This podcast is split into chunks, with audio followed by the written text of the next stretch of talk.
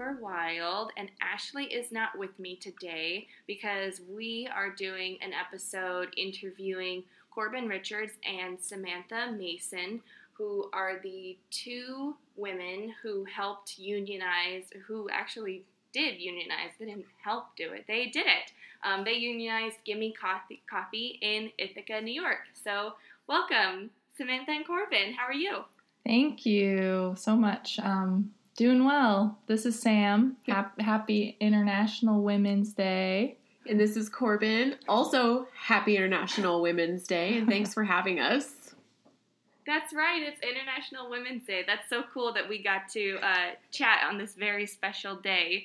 Yeah, I'm so happy to be here, and I have been wanting this episode for a long time. So Ashley and I will do these like brainstorm sessions where we're like, you know, where are we going? What are we doing? Who's next to interview? What do we want to talk about? And like the baristas unionized at Gimme has been like at the top of my list. And I was so excited, Sam, when you just reached out to me via email and was like, hey, just so you know, we unionized over here. Do you want to talk about it? so here we are. Here um, we are. Yeah, yeah. I'm so very excited. So let's get right into it. Sam, like, what's your uh, what's your background story? How long have you worked at Gimme? Um, where did you come from? uh, yeah, so I am originally from Los Angeles, California, and I moved to Ithaca in 2010 to go to school for documentary film. I basically fell in love with the Ithaca community during my time here uh, at college and knew I was going to be here. Uh, I think for my lifetime. Uh, I'm really passionate about this community uh, and improving it. And um, I've always had a hospitality job since I was 13. Um, I've worked in restaurants, and you know, it's um, Gimme sort of happened through meeting other workers in the hospitality industry and you know them encouraging me to apply there and the shop specifically that I work at um, on Cayuga Street is a very neighborhood friendly shop and a very community oriented space. Built so many great authentic relationships there and uh, with the customers, with my coworkers. So I, I never, I don't actually drink much coffee. I drink decaf uh, and tea. so the coffee aspect of the job is not really my main passion, but um, yeah. That's badass. Drinking. I don't drink decaf, but I just advocate for workers' rights. No big deal. or you do drink decaf. Yeah. I do drink our decaf espresso and our decaf brew is pretty incredible. Um, so I basically can have any drink, you know, like a latte or cappuccino, despite not drinking coffee. So. Does your decaf use the Swiss water process or the sugar process or what you got? I think it so this is Corbin. I think it's the sugar process. Yeah, the sugar process. Mm. That's a great question that I'm not going to confirm we know the answer to. but yeah. We use the sugar process at at uh, Ritual as well, and it's so sweet. It tastes like cherries or banana bread, mm, or it's mm-hmm, delicious. Mm-hmm. Yes, yes. What about you, Corbin? Where'd you come from? Yeah, so I'm originally from Kansas City, Kansas, um, and then I moved to the Northeast for college. Um, I went uh, to college in Connecticut. And then after that, I was just kind of like, you know what? I don't know what I want to do with my life, and that's okay. Um, so I decided to move um, to a place I'd never been and do something I've never done. So I came to Ithaca um, in the fall of 2015 and applied to be a barista because uh, basically coffee is responsible for getting me through college and I love it. And Gimme hired me, and I worked at um, the location on Cornell's campus in their computer science building, which was super fun. You get to see robots and stuff and meet cool people. Um, and then about after a year, um, I became their LB, which again, like I just loved that teaching people, learning more about quality um, and the actual processing of coffee. But unfortunately, about after that year, I have a chronic illness and it was really kind of getting in the way of my job. Um, so I had to step down, and then ultimately, like within the last few months, I actually left my position as a barista. Um, so I am no longer technically in the coffee industry, but I still drink a lot of coffee. so that's about it. Wow. Okay, so you've worked there for how, how long have each one of you worked there? I know Corbin, you just said that you don't work there now, but how long had you worked there? It was about two and a half years. So August would have been my three year anniversary at Gimme. Yeah, and I, I've been working there uh, over three and a half years. So that sounds like you two have had a lot of experience in hospitality, in coffee. Had any of you ever worked for a union before? And why did you want to unionize Gimme? Corbin and I have, I, I believe we both have no union experience. No, we've, I've never worked for a union. Um, I also did not really know what a union was until we organized. So that's what's, I think, people in our generation, it's very rare for us to organize a union um, in the workplace during this time. A lot of a lot of workers, if they're in a union, they've inherited the union from from the past, from those labor movements back in the 1920s. Um, so yeah, no no union experience. All sort. That's what's I think so beautiful about this is that we're coming at it with such open minds and open hearts, um, and sort of creating uh, and and totally reimagining what unions are. Mm-hmm. Yeah, so like exactly what Sam said. I had no idea what unions were. When she called me in April asking if I wanted to help organize, my first thought was like, I don't know anything about unions except conservatives don't like them and that my mom's dad was a lineman and he was in a union. Um, so I was like, sure, let's learn more about this. And um, basically, our reaction was an across the board reaction. Like, um, our entire workforce is basically millennial age, um, even a little bit younger. And this was their introduction to unions as well. So, did something happen that made you want to look into this? Like, how did it start for you? yeah, you know, it's really hard to. I was battling sort of loving my job, but still seeing these repetitive problems happen year after year, season after season at the coffee shop. Taking these problems to management, uh, you know, they have an open door policy. You can, you know, take issues to them individually, but you know, they have no obligation to do anything about them. Yes, they'll listen to you, uh, but a couple weeks later, nothing's changed, and it's con- you know the problems continue to exist. You know, the system sort of we kind of have accepted the way things are, and a lot of people are feeling helpless and powerless at their workplace.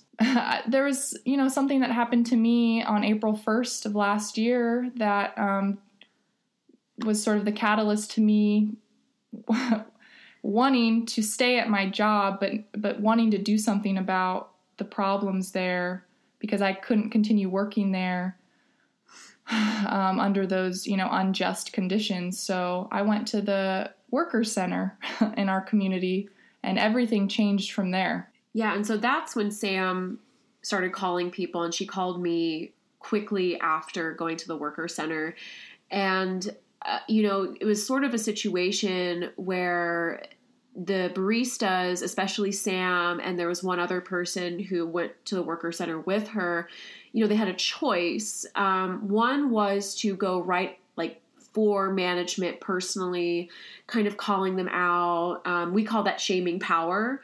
You know, giving Sam and this other barista a lot of credit. They knew that when you shame power, it doesn't actually bring sustainable change. It just kind of feels good in the moment. You know, you get to call people out, but it doesn't change the structure, it doesn't change the environment that enables these problems.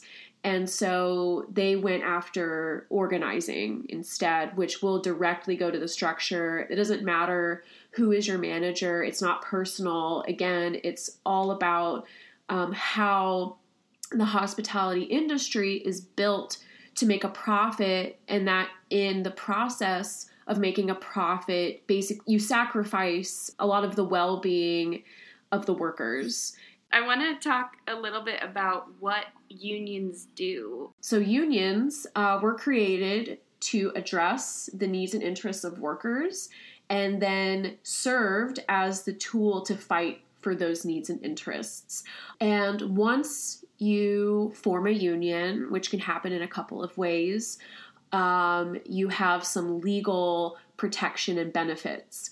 Uh, so, one thing that a union can do is um, file something that's called a grievance and then arbitrate on behalf of a worker. So, if you have a problem at work or if you disagree maybe with a warning or a disciplinary action, um, you can go to the union and say, hey, I don't think this was in just cause um, and I would like to grieve this. And the union then will file some papers for you. They will even contact management and be like, we would like to discuss the recent warning that, you know, Jane Doe got um, last week, and we would like to remedy this. And so it encourages a discussion around disciplinary action, which usually is a one-way street in the workplace.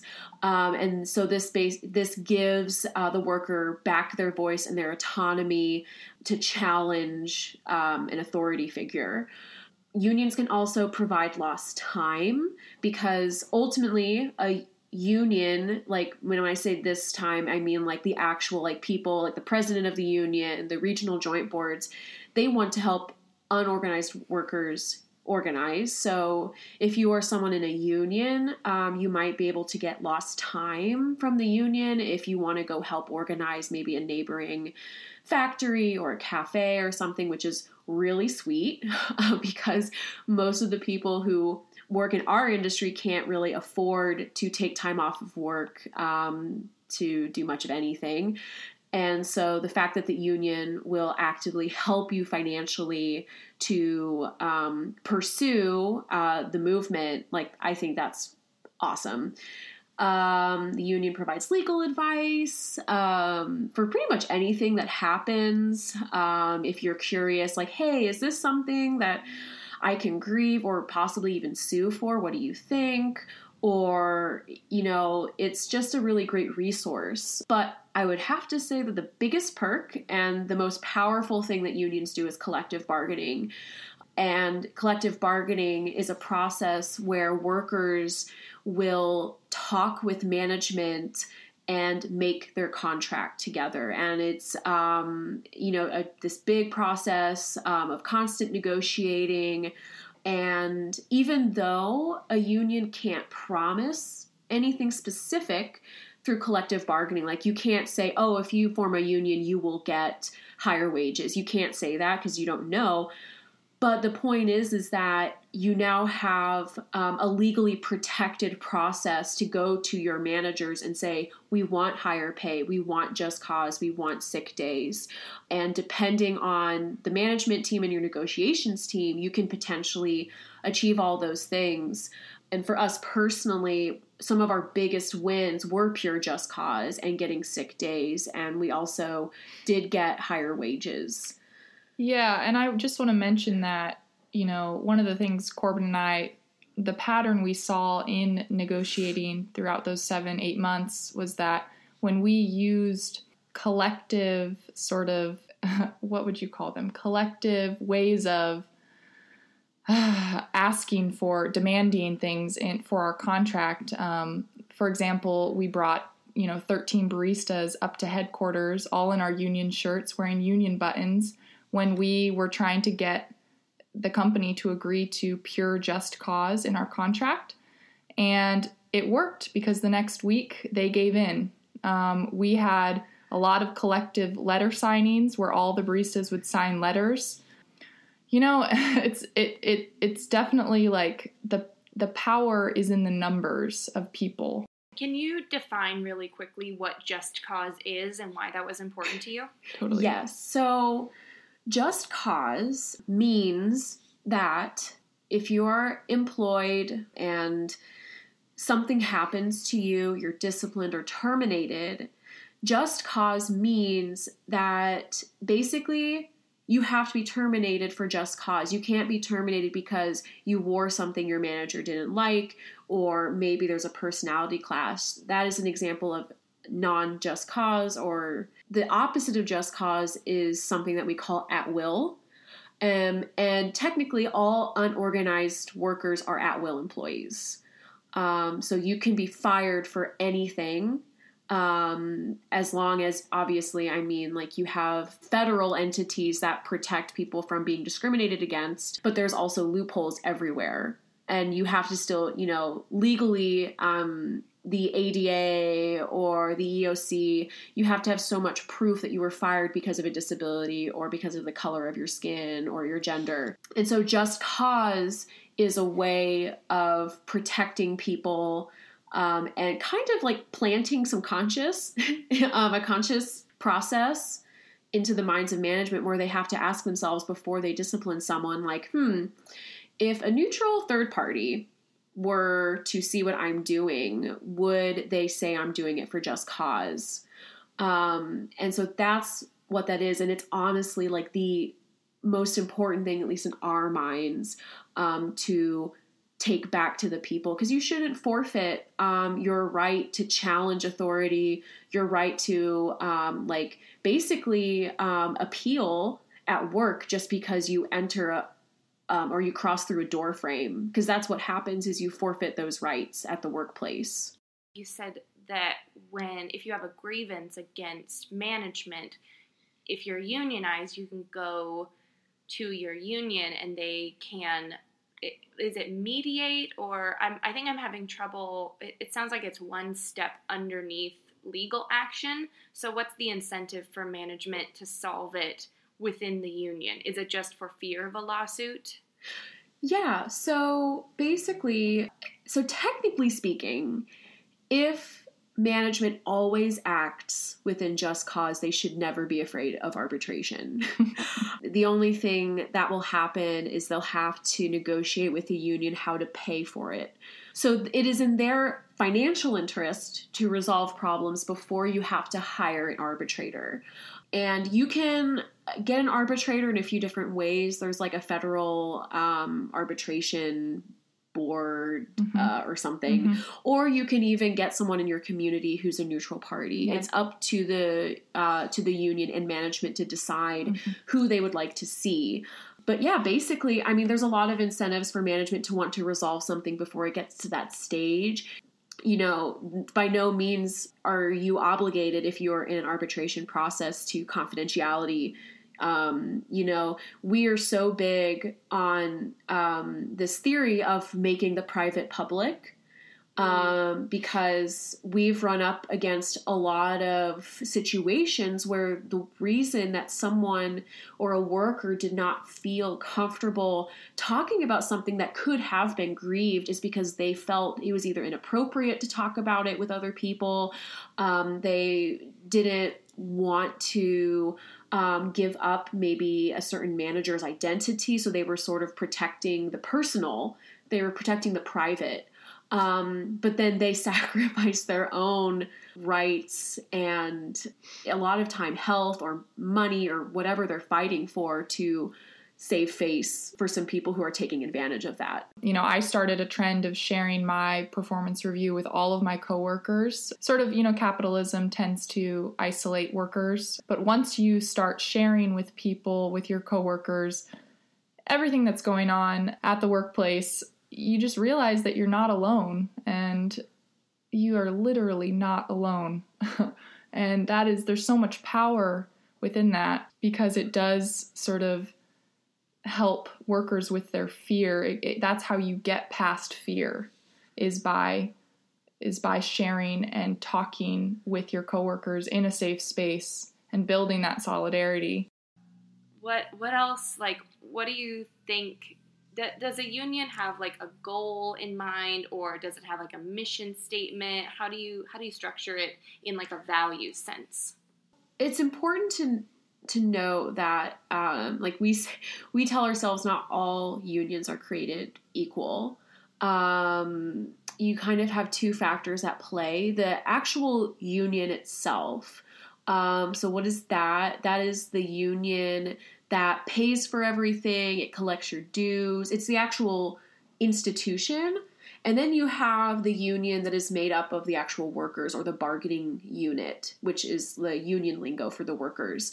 We began this process very consciously wanting to you know, establish a very clear vision of what our values are as a union, and those values are creativity, transparency, and collaboration.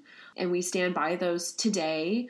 You know, we're not interested in the actual power of the union going beyond the workers. Um, and you see examples of this, I think, in instances where people have inherited unions as unions grow, sometimes, and this is really sad, they tend to mimic the power structures that they actually set out to dismantle. That's right. Mm. And so we are very conscious of this um, and actively trying to combat the structure that they mimic, which is hierarchy.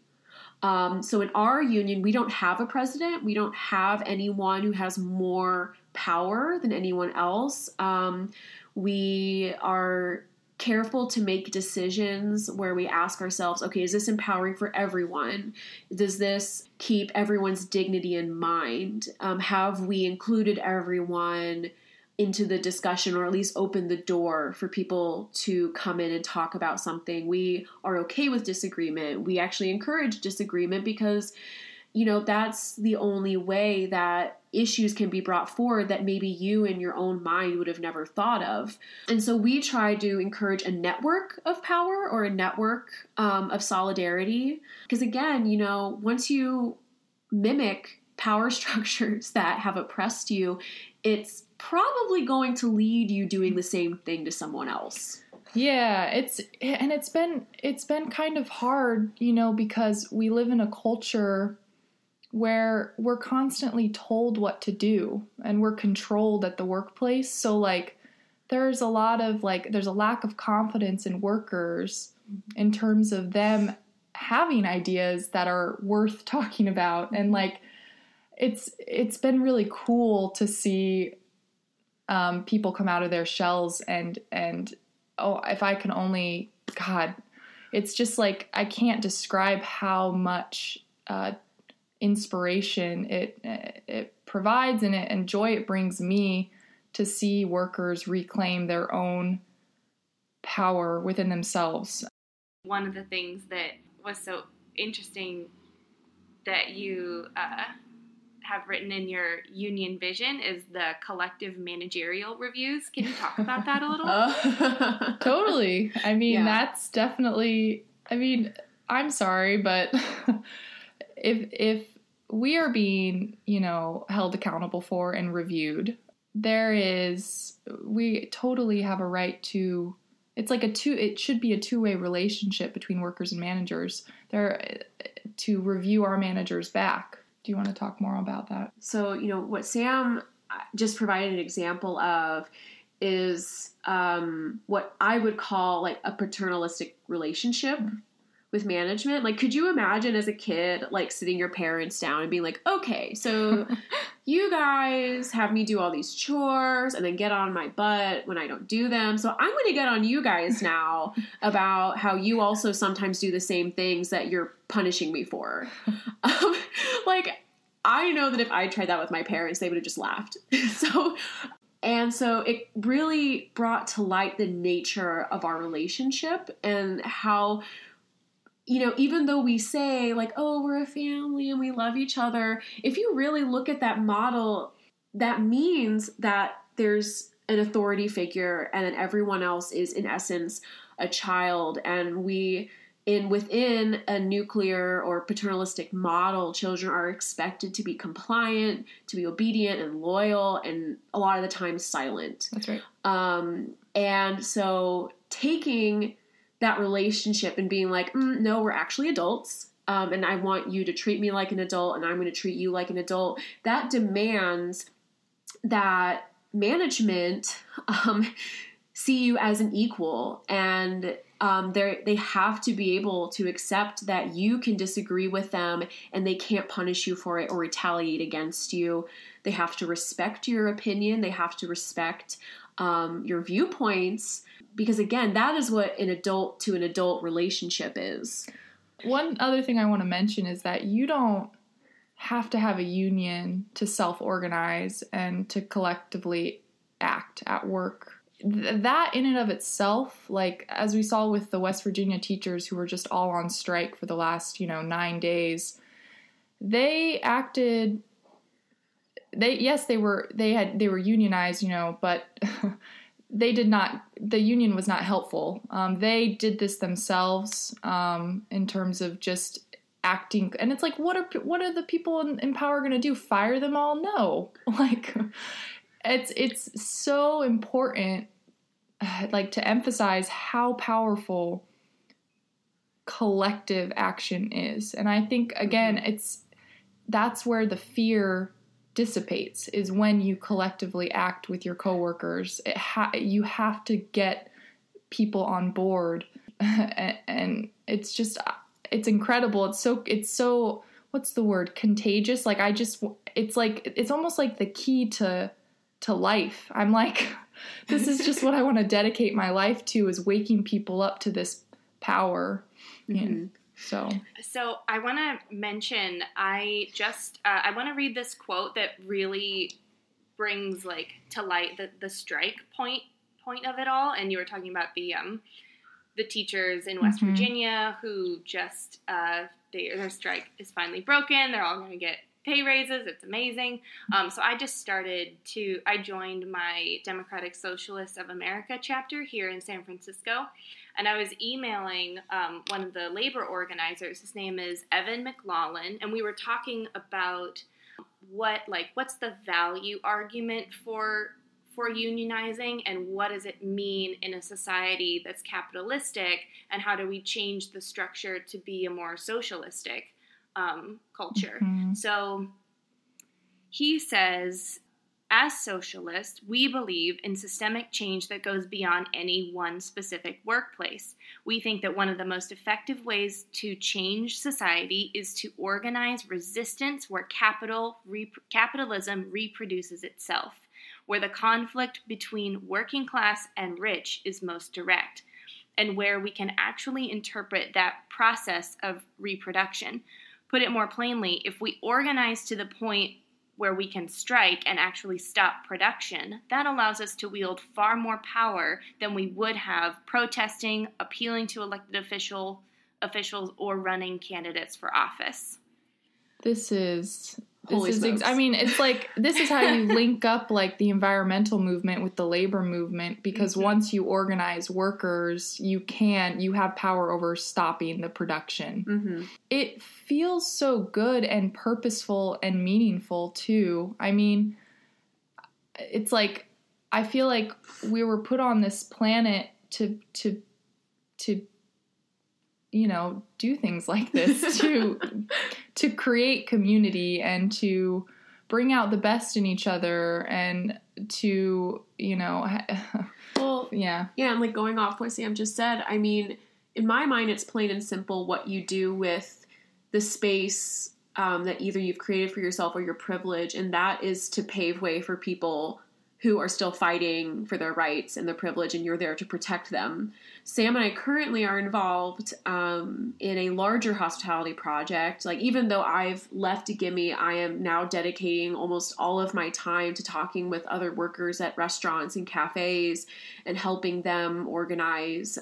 Because I see it as my personal duty to help people who are even at more toxic workplaces or are definitely um, less privileged than I am and to kind of form a ring where they can safely talk about these things um, and let them know that there are so many people that have their back. That's so interesting. You talk about like trying to organize people with less privilege, and I think kind of going back to what we were talking about in the beginning, where sometimes when when people that are in unions already have some amount of privilege, they end up leveraging that to keep other marginalized people out. Um, and I think that just by just by having a union or organizing workers, it doesn't really make it inherently radical or progressive or anything like that.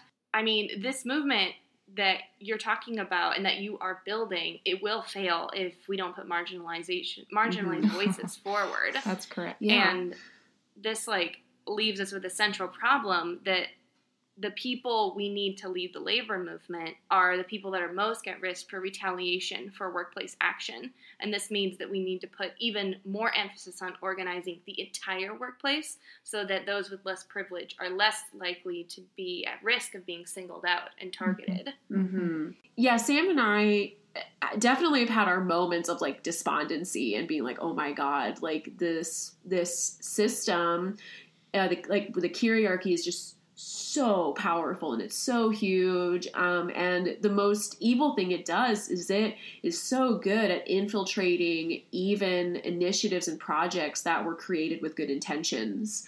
Um, and that's something that we're just trying to be very vigilant about. Um, and we invite criticism, we invite um, opposition because sometimes that's what it takes for us to be aware of how maybe how we're perpetuating systems of power and blocking out other voices um, with even without even knowing it. What was it like? Give me a breakdown of these last few months. Like what were the steps? How how did you organize with workers? Take me through it. our unionization process was unusually fast. And so basically, once uh, Sam suggested that, hey, let's unionize, pretty much within, let's see, that was in April. Um, and we immediately started our campaign. And one thing that made this easier and much faster, possibly than a lot of other workplaces, is that Sam herself, um, like, had a lot of personal relationships with the staff because she's been here for over three years. Um, it's a relatively small community. There's never more than 30 baristas.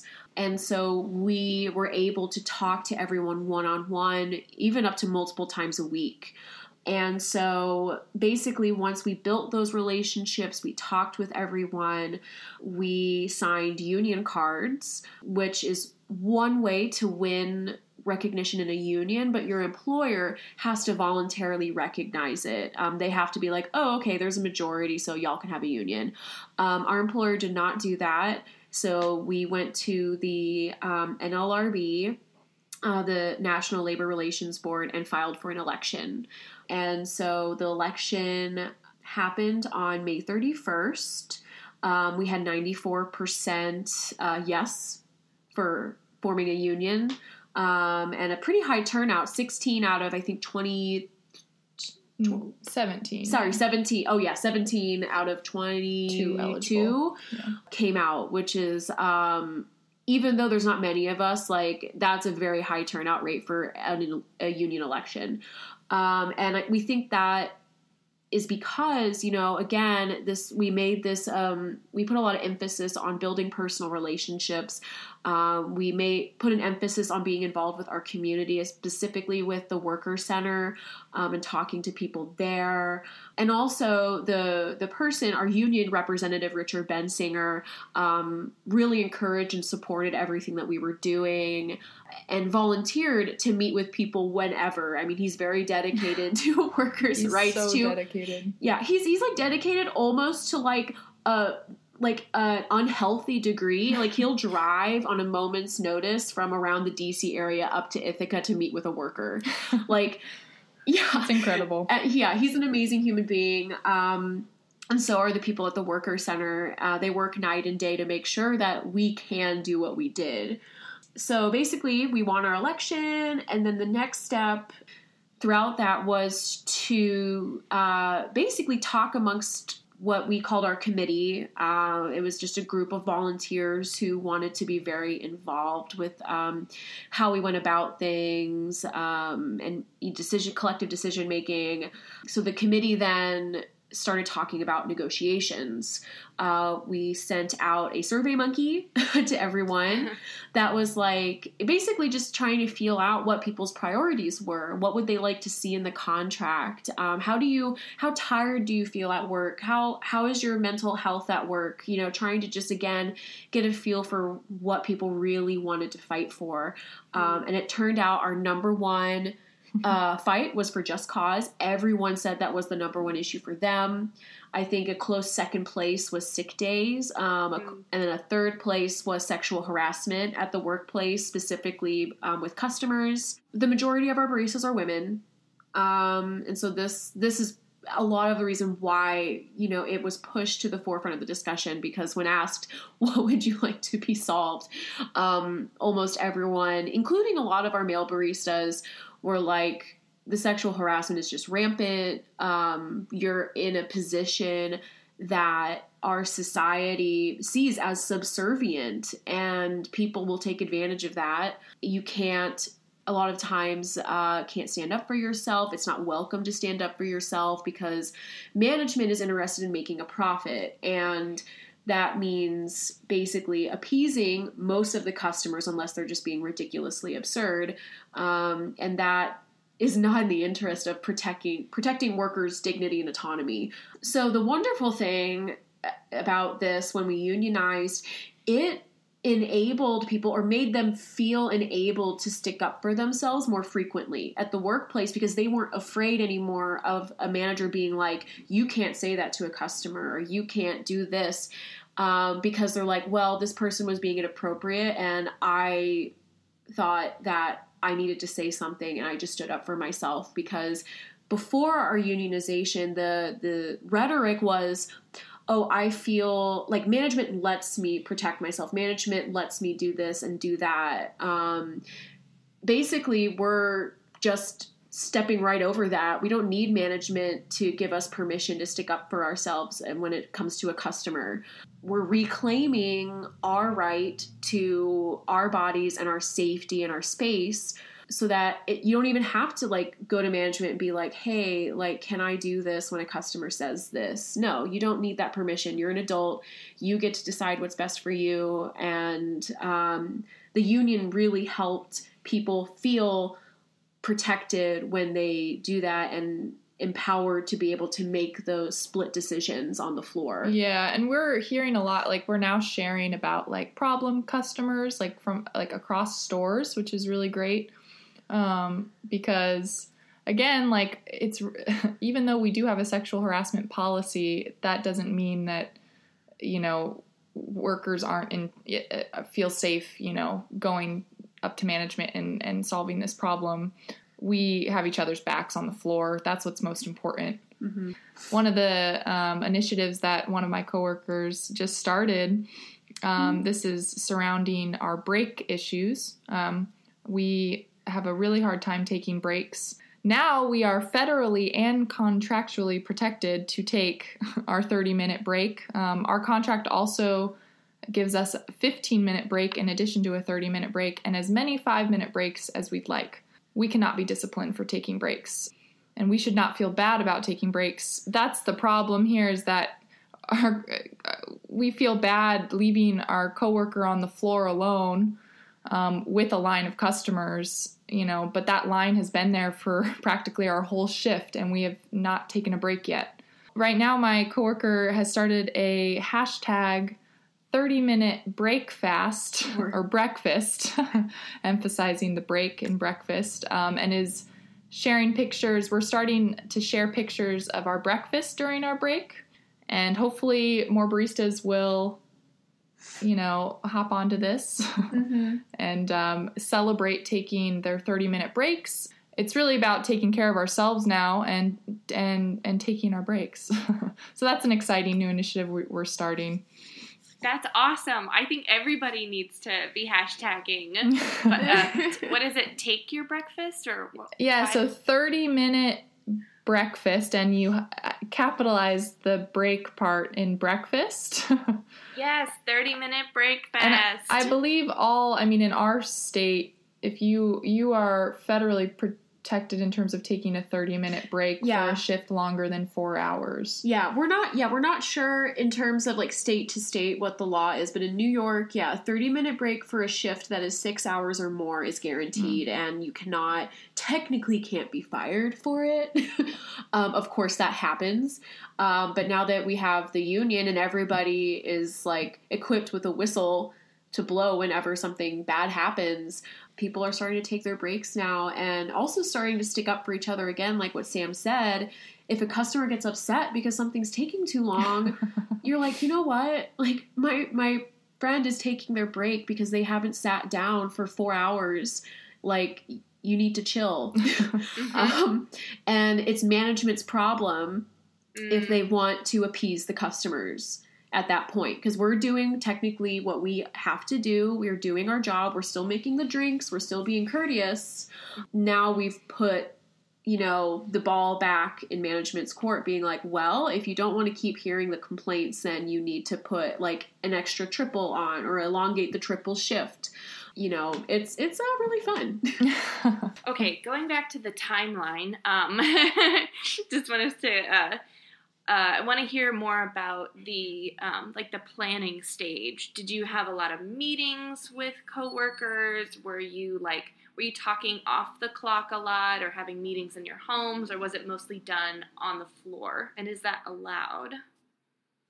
Yes, we are protected in terms of of talking about uh, working conditions at work, um, but we did have meetings weekly um, at the worker center um, every every Wednesday, and then we'd have a little social gathering after that to just relax and you know. yeah Uh, called sorry i didn't mean to interrupt. No, please. No, I'm just really excited um, by the fact that so we, when we were like, what bar should we go to to chillax after talking about like negotiating, which is a very stressful part of unionizing. Um, we decided to go to a place called the Watershed, which just a shout out to them is the only a place or like a hospitality place in Tompkins County that pays their workers a living wage like flat out and then they still get tips. So the bartenders there are amazing, the owner's awesome. So we would do Watershed Wednesday every Wednesday after meeting about the union. Do you think a living wage is like $15 an hour? Mhm. Like, what is that for you? Yeah, in our county, that's what the worker It's center. 18. Or well, it's going to go up. Sorry. yeah, I think fifteen eleven right now is what the worker center is advocating for. In Mhm. right, is that Mhm. what it is? Yeah, Or it- because so if they can come up with an average of what you earn per hour in tips, they can say that you do earn a living wage, but then they're still not legally obligated to pay you a living wage, or um, even they could still pay you under minimum wage. There's a lot of law about um, what an employer can pay a service worker um, under minimum wage as long as the tips are breaking even. Right. Um, Yeah, which is and- gross. how, what was nego- negotiations like and how did that change your relationship with your father oh i mean your manager sorry Uh-huh. um so uh yeah both sam and i we did negotiations although um, Sam made, I think, the great decision to stop going because it it really was um, an exhausting uh, part of this process. I went to negotiations every Friday because I don't. I think I just like to argue with people, um, and that's really what it is. Um, but negotiations, I mean, if it wasn't clear where people's allegiances already were, it made it clear. Um, and it was very important for all of us in order to keep our sanity to remember that, you know, this isn't personal. So it was, it was, I think it was a wake up call for a lot of people to actually see those discussions happening and being a part of those discussions. Um, and like when we talked about that paternalistic relationship, um, it really opened a lot it opened a lot of people's eyes to the truth of that because it is a nice idea it does sound nice when you say we're a family blee blee blee blee blah um, but Mhm. the reality is that families can be incredibly toxic and that we we have been um, conditioned to set our relationship standards in a way that praises a paternalistic or a hierarchical family structure so did you go were, were there negotiations every friday from may 31st until february what was it 9th or something yep pretty, pretty Wow. much every yeah. There were a couple Fridays that were off and Mhm. holidays and stuff, but yeah, it was again like wow. a lot of dedication. Um, I am so grateful for my coworkers who who who did that, had the courage. Well, this episode has been amazing. I really appreciate you two taking the time out to to talk about your feelings and what the process was like. Um, what are some resources? I have a few as well. What are some resources that you can um, give out to people who have listened to this episode and are like, I need to learn about more? Okay, so totally.